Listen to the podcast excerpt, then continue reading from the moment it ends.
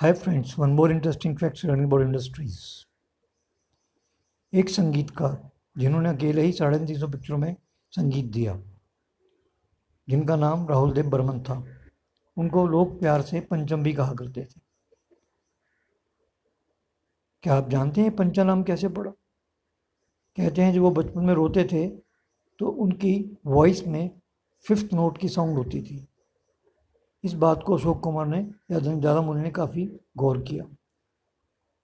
तो अशोक कुमार, यानी दादा मुनि ने उनका नाम पंचम रख दिया यानी पाँच स्वरों को मिलाने वाला। Thank you